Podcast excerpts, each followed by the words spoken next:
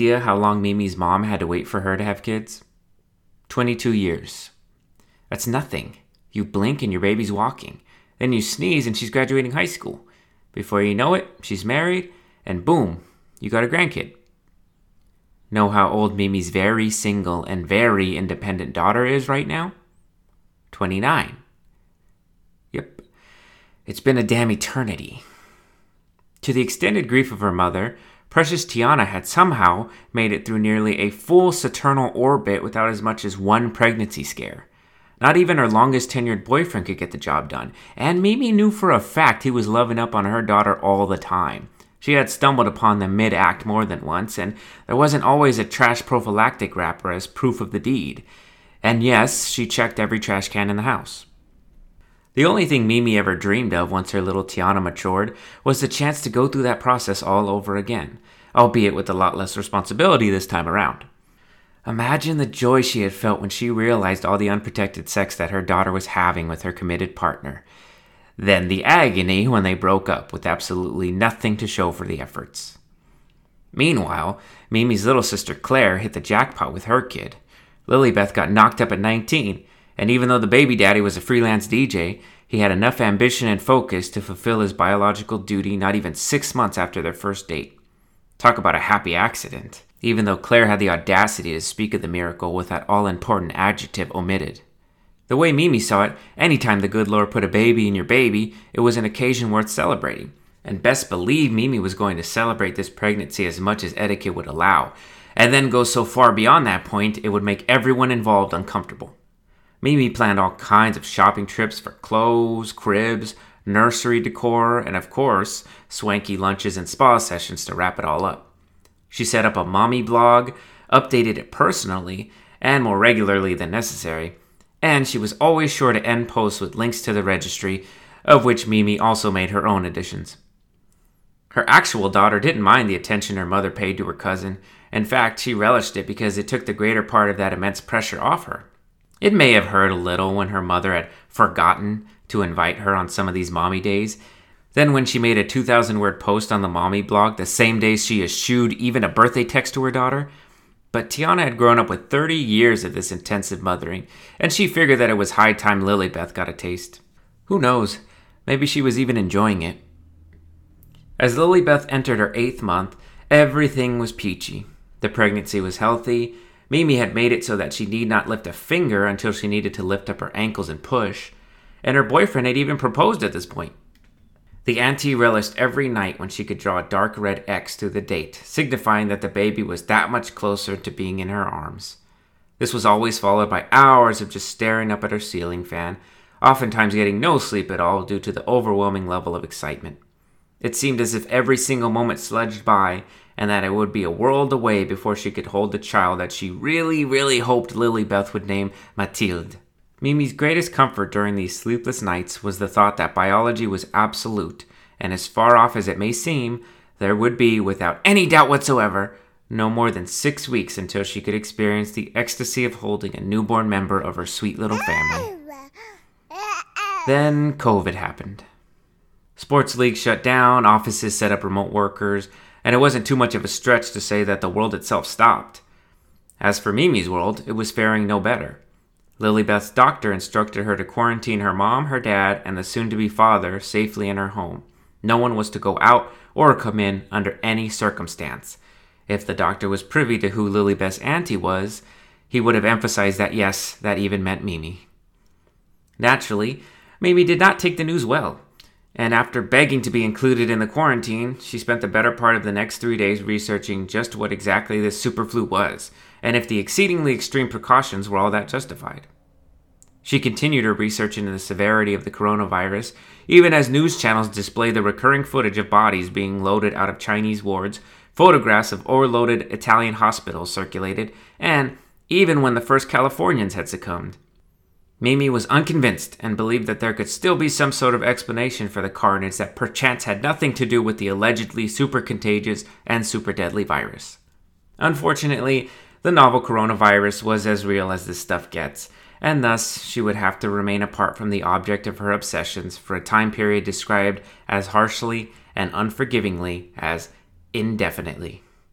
When the text message confirming the successful birth came through, poor Mimi could not hold back the tears. Not because Lilybeth had created a healthy and beautiful baby girl, not because she went ahead and ignored Mimi's choice for a name and bestowed upon her the lower tier Italian moniker Bianca. No, Mimi broke down because she knew that there would be days, months, perhaps even years before she could hold the tiny bundle of life in her arms. With so much unknown at the time, she couldn't even experience the small joy of setting up a countdown on her calendar. Weeks later, the tortured soul sat at her kitchen table in a haze of chronic FOMO. She mindlessly scrolled up and down the data program on her laptop, not entering even one figure in the process. When she wasn't killing time by pretending to work, she was buried in her phone, perpetually refreshing Claire's and Lilybeth's social media feeds. These were a pretty reliable source of precious Bianca saturated dopamine, but those microdoses could only do so much for Mimi's desperate thirst for infant contact. She had tried to work out a compromise with the mother, but Lilybeth was having none of it. Mimi had first suggested just a quick half minute hold, surely that wouldn't be long enough to infect, and she had even heard that COVID couldn't spread outdoors. But the idea was shot down immediately. Then she offered to wear a mask, face shield, gloves, and anything else required, all the way up to a full hazmat suit, but that too was denied. Finally, Mimi promised that she would isolate for the suggested 14 days in a motel if necessary. They could even padlock the outside. But Bianca's ancestors would not budge. It had seemed that Auntie Mimi would have to settle for a pathetic little way from the curb while she painfully watched that little, born under a lucky star Claire, hold that precious grand gift from God. Mimi continued to sulk through the next few days as she tortured herself with thoughts of a future wherein baby Bianca would grow up to become a full adult before Governor Gavin Newsom and his goons finally ended these spacing mandates. Thankfully, she had a respite from her own mind due to a virtual happy hour with her work pals. She welcomed the meaningless yet colorful office gossip, if for nothing else, the opportunity to divert her ravaged mental state onto something, anything else. Noticing that the normally exceedingly boisterous Mimi was particularly Zoom silent, her coworkers engaged her as much as they could, but only received court answers in response. They tried to console her by telling her the news about vaccine development and how it would be available to the public before she knew it, but Mimi remained unconsoled. Then one woman said something that would put into motion a chain of events so crazy, even those who knew Mimi very well would introduce the tale with the preface, you're not going to believe this. Her coworker casually joked that if she really wanted to see the baby so badly, she should just try to contract COVID.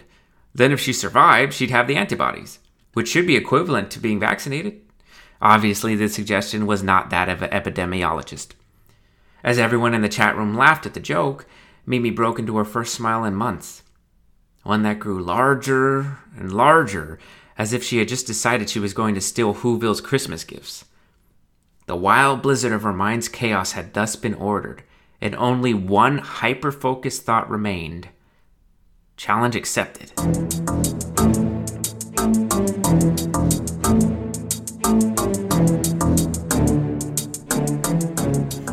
Mimi spent the better part of the next few days doing everything she could to contract the novel and by all means deadly coronavirus. She eschewed masks, showers, and even twice daily teeth brushing, just to be, well, the opposite of safe. The determined middle aged woman figured that the grocery stores were the best place to be when it came to contracting diseases. So she would head over every afternoon, then once more in the evening, all via public transportation, of course. She went from store to store, running her hands along all the shelves and touching every shopping cart she could get her hands on. Then she would lick the hot Cheeto dust directly off her fingertips on the ride home. All of a sudden, Mimi became a friend to the homeless and began packing lunches and distributing them all by herself. Naturally, along with a nutritious and well balanced meal, Mimi was happy to also provide each patron with a long, long hug. Although Mimi did contract a few sniffles, lice, and even a mild case of mono, each one of her COVID tests for the next few weeks came back negative. Seeing the cases rise and the shutdowns tighten, she became increasingly discouraged. Maybe her immune system was just too damn strong. She had even seen some of her neighbors contract the disease, and they didn't even leave the house. Those lucky bastards must have had it transmitted by an Instacart driver or some random stroke of fortune along those lines. Then she thought about how a few of them weren't so lucky, in that they had been moved to the ICU and were by all means hanging on by a thread. If she were to contract the virus only to spend months in a hospital fighting it off, or even worse, dying from it, well, perhaps it was time for a reshuffling of strategies. Mimi FaceTimed the household that night and, as usual, requested that they keep the camera on baby Bianca the entire time. She spent the next two hours making faces and speaking gibberish to the infant, who more than likely had no idea who she was or even what was going on. Finally, when Claire claimed that the baby needed to sleep, she commandeered the feed and spoke a moment with her sister. Claire started by once more thanking her for respecting their wishes. Mimi went through the motions of pretending like it didn't feel like a hot iron being shoved underneath her fingernails every time she saw that baby's big brown eyes look right up at her knowing full well she couldn't reach a hand out and cup that teeny tiny face. Yet, at least the hot iron meant she was feeling something. Somehow, not seeing her at all would have been even worse. Claire reaffirmed that the vaccine development was going so very well, and the time where everyone in the public could have access and thus herd immunity would be achieved, and all would go back to normal was coming up very quickly. Mimi muttered that she was just about ready to grab some beakers and start working it herself, to which Claire jokingly replied that maybe she should, the researchers down at UC Irvine were rumored to be starting trials soon, and that may very well be the place where the winning formula debuts. Why not head down and lend a pair of hands to the task? Claire laughed it off, then bid adieu to her sister, so ending the transmission. However, and most certainly unintentionally on the younger sister's part, she had just begun Mimi's night. The University of California at Irvine was no more than 30 miles south of Mimi's house. If there was any chance whatsoever of that being the origin of a true vaccine for the coronavirus, it had almost literally fallen right into her lap. In fact, Mimi had remembered hearing somewhere that when God gives you something, he purposely doesn't drop it directly into your lap because of uh, something about how you wouldn't appreciate it. God? Is that you? Mimi thought about it, and she thought hard. How heavily guarded could a facility like that be? Who was in there? A couple dopey security guards, nerdy interns, and a few scrawny doctors? It shouldn't be all that difficult to breach that den of dweebs, snag a few vials, and see what stuck, right? Even if it wasn't that simple, at this point it was the only option she had. So, with that, the matter was settled. All she needed was a little help.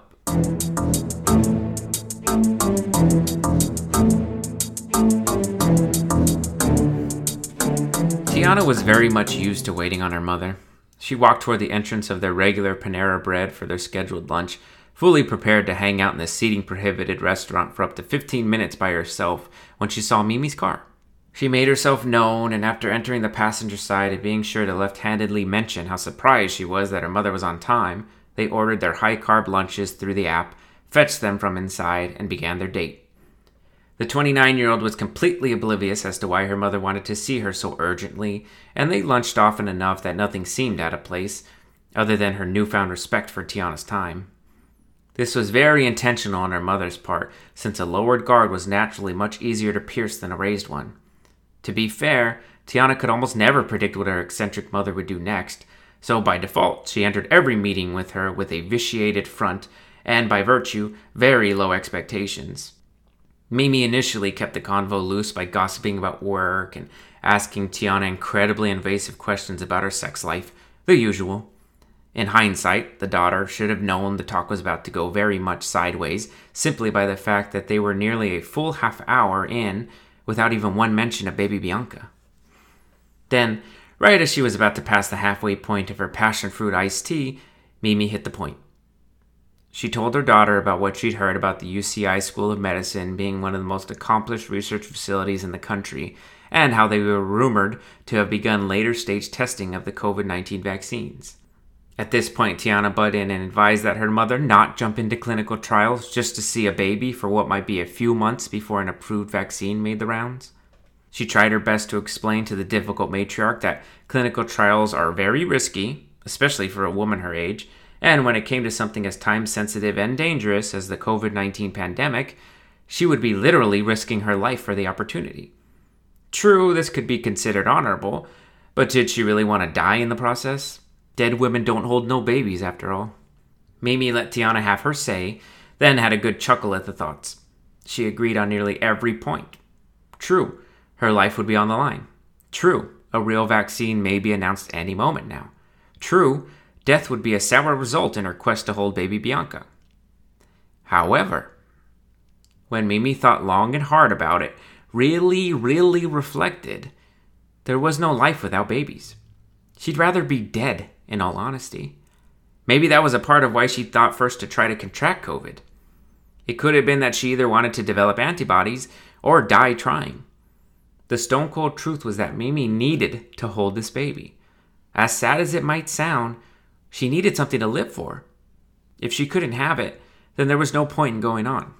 Thus, Mimi had decided that she would break into the UCI School of Medicine research facilities and steal the vaccines, and she'd very much appreciate Tiana's help in doing so. Tiana followed this last bit with a few chuckles of her own, but she entertained her mother and asked what on earth she could possibly bring to such an ambitious undertaking. Without missing a beat, Mimi explained it all. Tiana, though nowhere near too young to have a child of her own, was still a young woman, and it would be much easier for her to get past the front lines of college aged interns. This was all important when it came to scanning the interior and gathering intelligence as to where the vaccines are located and which ones may be the best bets. Plus, she could trust her which itself was nothing to be sneezed at. Tiana stopped the spiel right there and made it very clear that there was no scenario where she was going to, first of all, go into any public arena at the height of a global pandemic, and second, play any role in a plot to impede in any way the progress of ending said pandemic. She affirmed that she was in no place to stop the tactic, although she wanted to be on record as strongly discouraging it for a multitude of reasons, including but not limited to the risk of infection, criminal implications, and possibly even death, be it immediate or otherwise. Mimi said nothing in response, at first. She merely stared down at the remnants of her sourdough, took a breath, and went into the part of her rehearsed plea that she truly hoped she would not have to employ. Mimi simply stated that which had been running in her mind on a loop from the moment Lilybeth announced her pregnancy. Not that this fact absolved her of the sharp effects that she knew would scar her only daughter. Mimi explained how her life has not been very happy for quite a while now. In fact, she was not sure if she had ever been happy. She need not remind Tiana that once her husband left the two of them to fend for themselves without any warning, she had to double down her efforts as both mother and breadwinner. Once more, she need not elaborate on how she had to take on multiple jobs and side hustles, while also negotiating babysitters, rides, and of course, fun activities that would enrich little Tiana's childhood. Nearly every single day was a struggle, one that Mimi gladly undertook, but a battle nonetheless. All Mimi wanted was for Tiana to have as close to a normal childhood as possible under the circumstances. Oddly enough, even back then she used Lilybeth as a comparison, as Claire and her husband always seemed to have had the means to give her everything for which she wished. Anyhow, times most certainly got tough for Mimi more often than not, and when they did, she kept her sanity by remembering that this was all for her one true love. Even amidst the stress and day to day chaos, the gift of being her mother and having the opportunity to work for and suffer for the honor was her life's greatest blessing.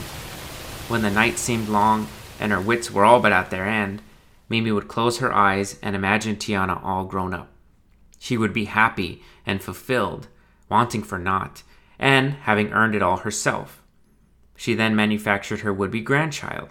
Her fantasies took a life of their own, and she imagined the joys of taking her to the park, to get ice cream, to carnivals, and all the other fun parts of spoiling her own blood. Yet the biggest joy would not come necessarily from the opportunity to nurture and bring joy to a babe, but in knowing that she could do it all virtually stress free.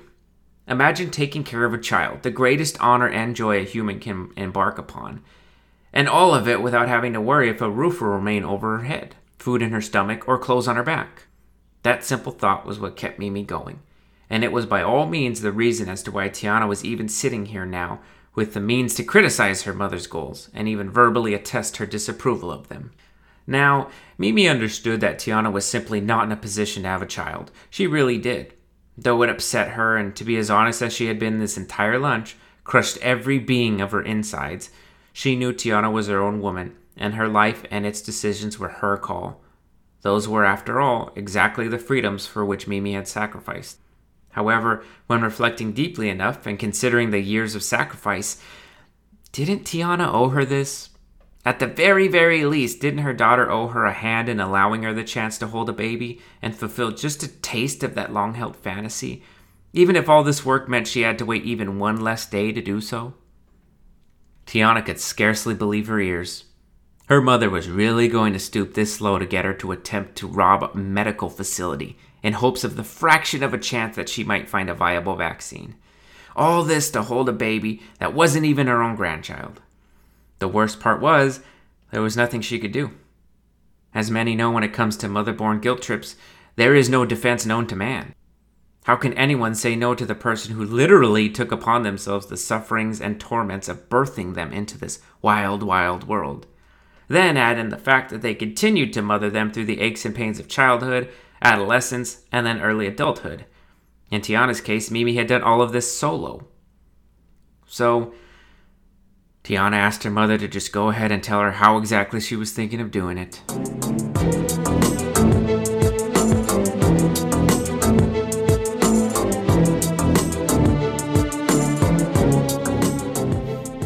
Since time was of the utmost essence, this would all need to begin Monday morning. Mimi had actually been running recon for the initiative over the past week, and the information that she had gathered was more than enough to start the first offense. Mother and daughter would arrive at the campus at 7:45 sharp. With the researchers beginning their workday at 8, this would give them a time window to see the various professionals and interns arrive and enter the facility.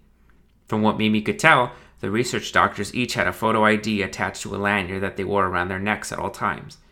These cards could also be assumed to have electromagnetic strips on the back, which would grant them access to the more sensitive areas of the lab, more than likely where the vaccines were held. There would come a time where a team would need to secure one of these cards, but that would come later. For now, all they would need for Tiana to gain access was a plastic wristband. When an intern entered the facility's second floor, he or she checked in with the front attendant and received a color coded wristband that was fastened to the person, an indication of their permission to enter the facility. To strengthen security, the colors changed every day. But that would be no problem because after digging through a trash receptacle outside of the facility, Mimi was able to study the item and then track down the supplier. She had since ordered a box of each color. Thus, they only needed to see what that Monday's color was, and Mimi would produce the counterfeit. Naturally, Tiana would raise suspicion if she simply walked into the facility without checking in, even if she had the proper appendage identification. Her invasion would thus need a slight delay, and that she would need to see when the interns began their breaks, usually around 11. No one checked in this late in the day, so she could blend in with the group, flash her wristband, and since one could assume security was not memorizing faces, especially with the masks and face shields, be granted entry. Once inside, Tiana would have to do her best to do a full scan of the lab.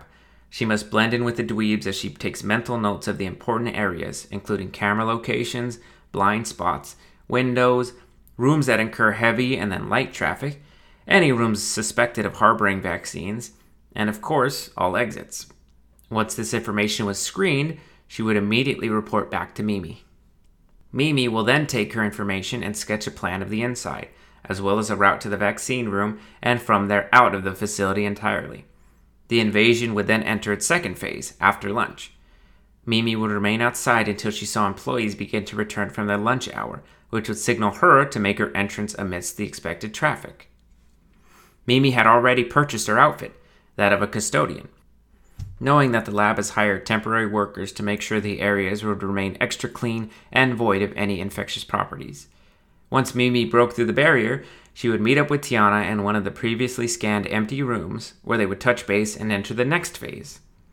The goal would now shift to securing an ID badge from someone with access to the vaccine vault.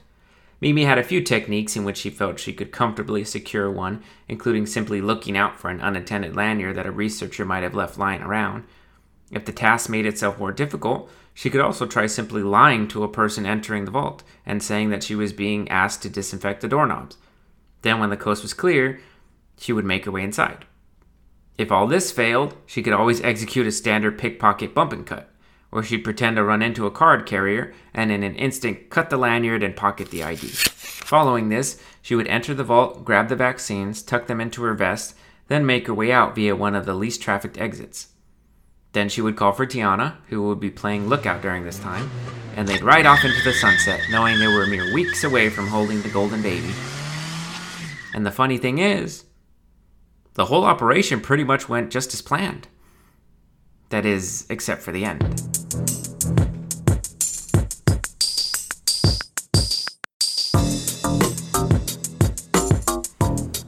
The Monday morning arrived, and the mother daughter team had landed on campus just as planned. They scanned the outside of the facility and noted the bright orange wristband of the day, then promptly attached the proper color to each wrist. Mimi refreshed the main strategic points, then released Tiana into the first phase. She had gained entry rather easily, and after about 30 minutes' time, Mimi figured she was safely inside and in the midst of a recon assignment. As she awaited the details of the layout, Mimi thought about all the things sensory with regards to baby Bianca. She thought of the soft, chubby skin of the child, the smell of her freshly washed, wispy hair, the little baby noises she would whimper while Mimi raised her high in her arms, and of course, the sight of the smile she was sure to give her auntie upon contact. The text finally came in, and Mimi put the information into a visual map. She could confirm that the vaccine room was in the northwest corner of the lab's second floor, and it was indeed guarded by a lock that required a key card. However, it was an RFID card, meaning there was a chance that Mimi could simply bump a researcher into the wall in some innocent way and thus gain access, instead of having to resort to the bump and cut. The time then came for Mimi to breach. She exited her vehicle, already dressed in her janitorial uniform, and took the first steps toward the target. The woman bullied her anxieties and embraced a calm and collected mindset. She had been eagerly awaiting an opportunity to take action in pursuit of her desires, and here it was. Nothing to do but execute. She walked into the entryway, headed to the elevator, and struck the 2 button. Upon arrival, she went straight to the front desk, made cold eye contact with the gatekeeper, and raised her orange banded wrist in pride. The guard barely took notice as she shuffled right past the border. It really was that easy. From there, Mimi walked down the corridors and entered the janitor closet that had been scouted by Tiana. She grabbed a mop and bucket and proceeded to fill it so as to give the appearance of always being on the way to clean up a mess of the highest priority. Then she took the entire apparatus into an old supply closet and waited for her daughter to make contact and enter the next phase. Imagine her surprise when Tiana came in all smiles. She played with her mother a bit and made her guess as to why she was in such a joyous mood, but finally relented and produced the pilfered RFID card. Tiana had seen one of the lead doctors place it down on a desk in one of the offices, and since she had time to kill anyway, she simply waited for the doctor to leave for the restroom. Of course, she left the key card, and Tiana walked in and picked it up. Easy as that. There it was. The biggest obstacle of the day was no longer an issue. From this point forward, all Mimi needed to do was be sure the vaccine room was empty, then walk right in and take what she needed. A quick exit, likely right through the front door, and she was home free. Realizing that she had all but done it, she reached across and embraced her co conspirator. Tiana had almost jumped back in instinct. She had not remembered the last time her mother had hugged her of her own volition. As odd as it might sound, considering that she was risking her life to hold a baby, Mimi was not a touchy feely person, even with her own spawn. It took a moment, but once she realized what was happening, her daughter hugged her back warmly, and though the moment only lasted about eight seconds, it was one that the young, childless Tiana would remember forever. Upon release, the pair made their timed exits and began to walk shifts back and forth down the perpendicular hallways to covertly observe the vaccine room for movement. This proved a bigger challenge than anticipated, although in hindsight it really shouldn't have. It was the room with the most traffic, after all. Mimi had to wait nearly two more hours for the room to clear, the exact moment at which she sprinted her bucket over to the door and hurriedly tapped the RFID card to gain entrance.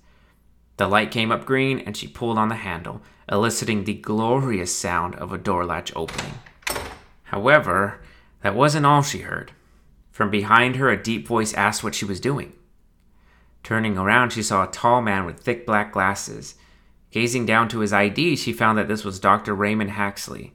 Mimi stood frozen, keeping the door open as she employed her prepared excuse that she was cleaning the door handles. The doctor was not fooled, as he reminded her that the vaccine room was strictly off limits to anyone without pre approved access, and there was no honest reason she should be in possession of that RFID card.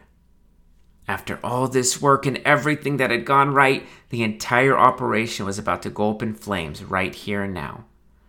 Mimi knew there was nothing she could say to clear her, and there was no chance the doctor would just leave her be. The fact that he hadn't already alerted security was a miracle. With her back now firmly against the wall, she found comfort in thoughts of baby Bianca, her raison d'etre.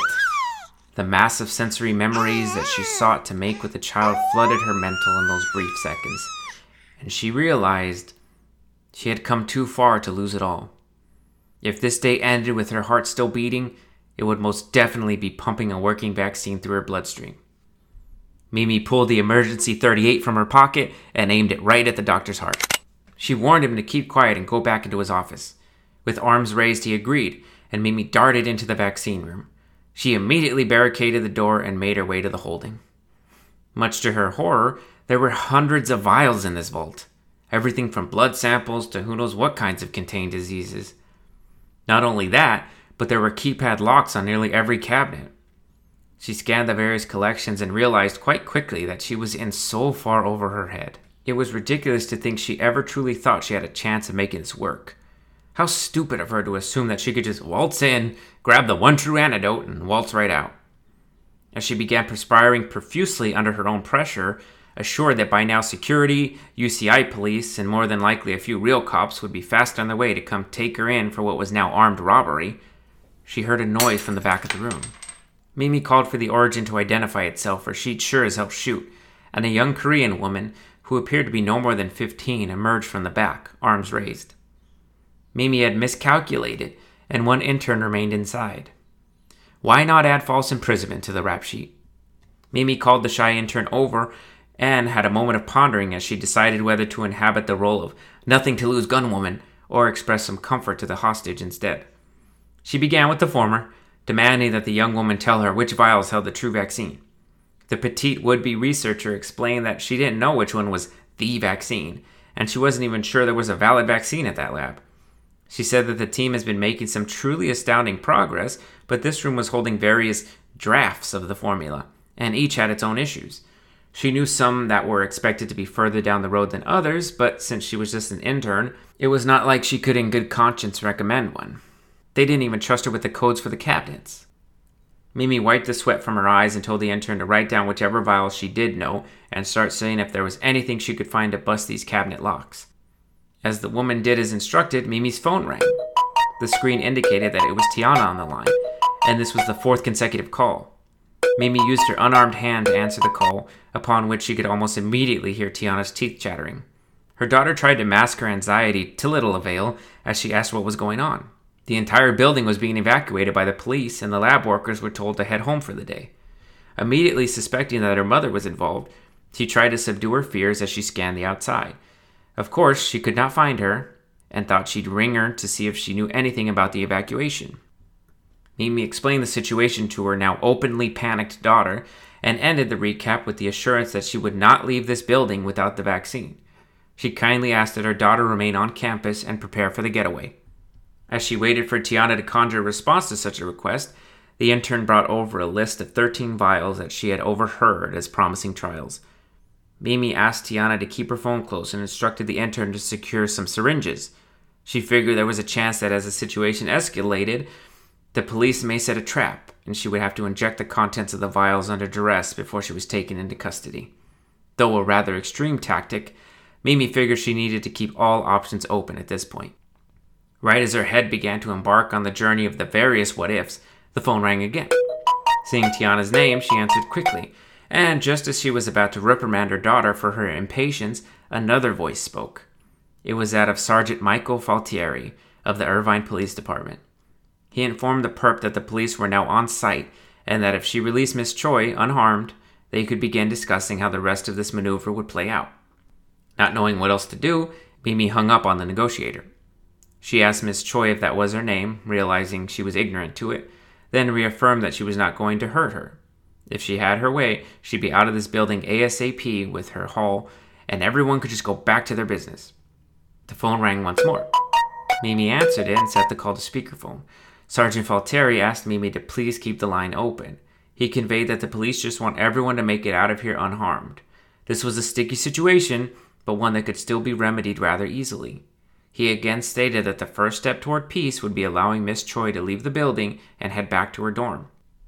Noting how the policeman clearly saw the hostage as priority, Mimi finally realized her leverage.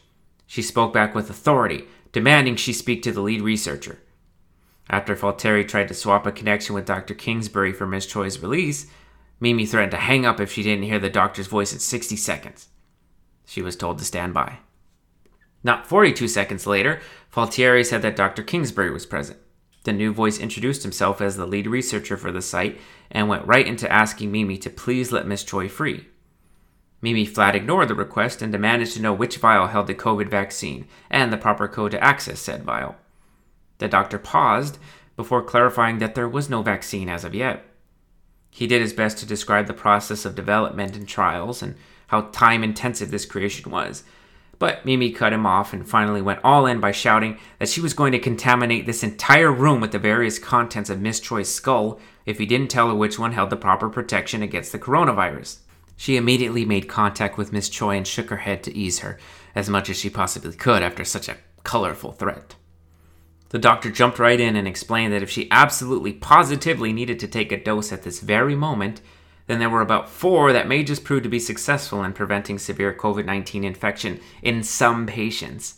Then he gave her those vial numbers and corresponding codes. As Mimi instructed Miss Choi to gather the vials, the doctor continued by being clear that this was definitely not medical advice, and no one should inject these under any circumstance. In fact, there was even a timing element and dose amounts that had yet to be tested. All this meaning that if anyone took a chance on injecting any of these vials, that person could very well die within hours of the act. Mimi paid no mind to the lead researcher's advice, gathered up the vials, then asked to speak to the sergeant.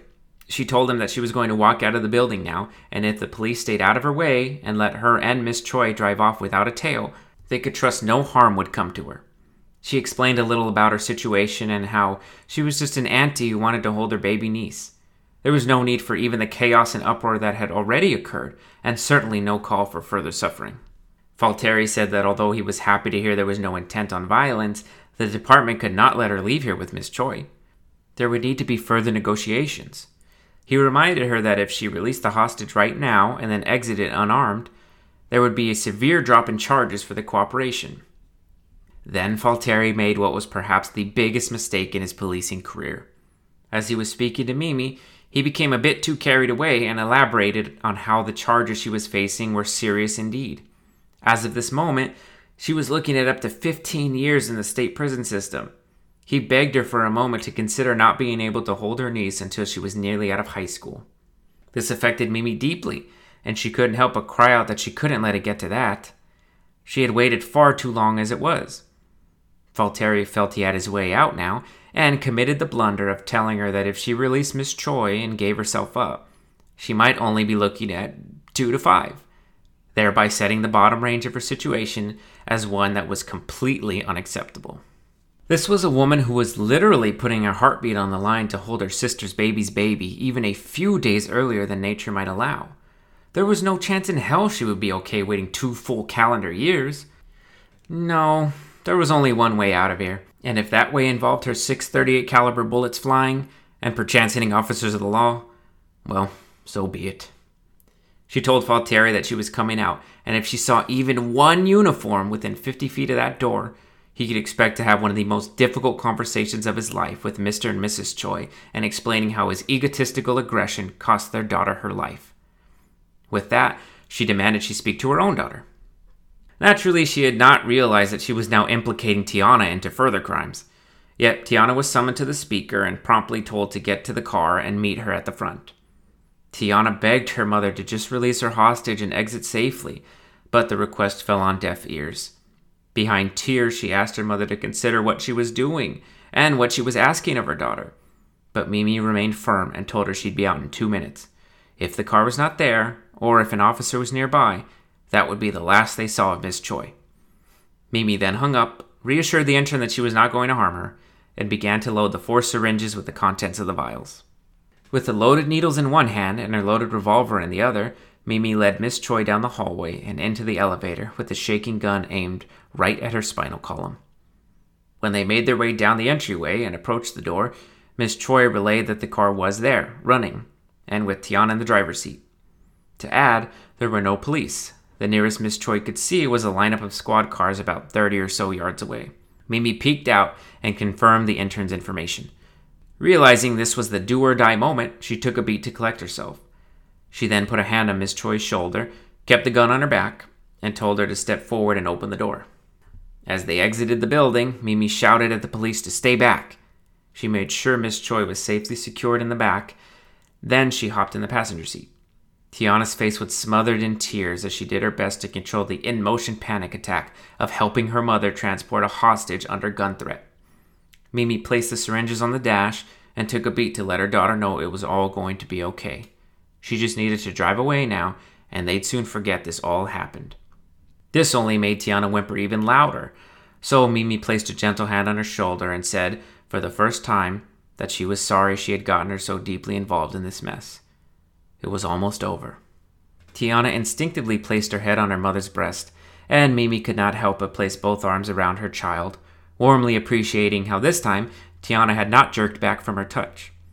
She continued to murmur that it would all be all right as Tiana nodded into her chest. The young woman then began parroting her mother and replying that it was all going to be okay. A reply that Mimi took as a step in the right direction until she began to notice the thick Kevlar underneath Tiana's cardigan. Right as she wondered why the police would give an accomplice bullet protection, Tiana suddenly shoved her back into the car door, held her at arm's length, and reached for the unattended gun. As Mimi screamed, Tiana unlocked the barrel, let the bullets fly out, and then promptly tossed the weapon out of the window. Mimi reached over and grabbed the sides of Tiana's face as she begged for an explanation for the betrayal, while Miss Choi took the opportunity to make a run for the wall of police cars. With tears raining down her face, Tiana shot her arms around her traumatized mother and repeated a cycle of apologies, affirming that it was all almost over and everything would be okay. Once they saw the weapon disengage, tactical officers began approaching the car to Mimi's horror. Tiana kept her close and promised they would not hurt her, but Mimi shoved her daughter away and screamed at her for not realizing what she had done, or better yet, what she had undone. That is to say, everything. Who knows how long the state would keep her in prison? And she had just now realized that as a convict, her sister and or niece might never even let her see the baby. For the first time that day, Mimi had her moment of clarity and came to the truth of the absurdity of her entire endeavor. With no sense left in her mind, she grabbed the syringes and exited the vehicle. For the few feet she could make it, she gave it a full sprint, and one by one began injecting the needles into her veins. Right as the officers tackled her, she was able to drain the last of the four syringes directly into her bloodstream. The policeman flipped her over, removed the needles, and cuffed her as she struggled on the ground. Lying with her head turned to the side, she saw Tiana being restrained from aiding her, yelling at the men to get off her mother. As her consciousness began to fade, she could see Miss Choi next to who she assumed was Dr. Kingsbury, with a look of utmost horror on his face as he demanded the EMTs treat her immediately. The last of her vision was now blurring, and as the sounds of shouting, walkie talkies, and general chatter began to fade, she took one last look around the scene and for just the slightest of moments, she could have sworn she saw a bubbly, smiley baby Bianca waving at her, right as everything went black.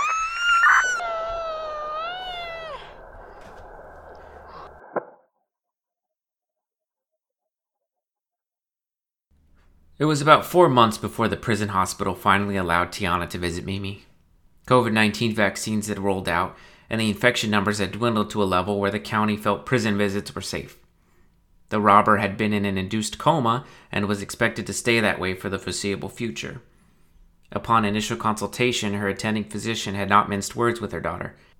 He told her that there was a decent chance she may never awaken. She was stable for the time being, but if there was no response soon, he wanted her to be prepared to have a very difficult decision ahead of her. Tiana broke into soft tears when she saw her mother clothed in a shade of orange that was eerily similar to the wristbands on that fateful day. Not to mention a prisoner's jumpsuit that wasn't all that different from her custodian disguise. Mimi lay peaceful in her unconscious state, and from her serene expression, Tiana could assume that her extended dreams were those featuring baby Bianca. She knew that her mother was lucky not to have keeled over right then and there after the inoculations. Maybe she was supposed to but knowing her stubborn personality, she had probably chewed out the Grim Reaper on multiple occasions, claiming that she wasn't going anywhere until she saw her grandniece. Tiana grabbed her hand and held it for a moment as she drank in the image and the thoughts that came along with it. Would she ever wake up? Would she ever meet her beloved grandniece? would she ever forgive her daughter's betrayal? Her mother loved hard, there was no doubt. She had definitely gone too far, but it was all from a place of such fervent passion and familial devotion that it almost seemed as if she couldn't be faulted for it. Almost. Tiana turned her mind toward happier thoughts and began speaking to Mimi of how she would be so happy to know that the virus had run its course and Bianca was as healthy as ever. To make up for her mother's missed time, she took every chance she could to hold her and tell her all the stories about her crazy but inimitably sweet Auntie Mimi.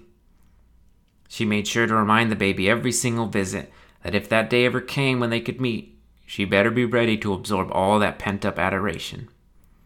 That day may be up to 10 years down the road, and there was a chance that it might never come at all. But looking down at her mother, clinging to her last strand of life, Tiana knew very well that the moment Mimi held Bianca, she would without a doubt feel as if it was all worth it.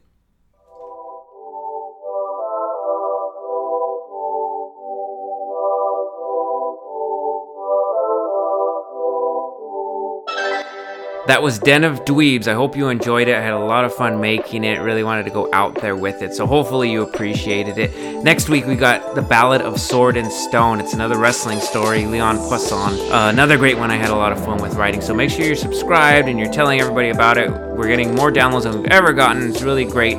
Glad you guys are playing it. Hopefully you guys are enjoying it. Make sure you're here for next week's episode. And then we have the big multi-part finale coming up. So uh, as always, thanks for listening.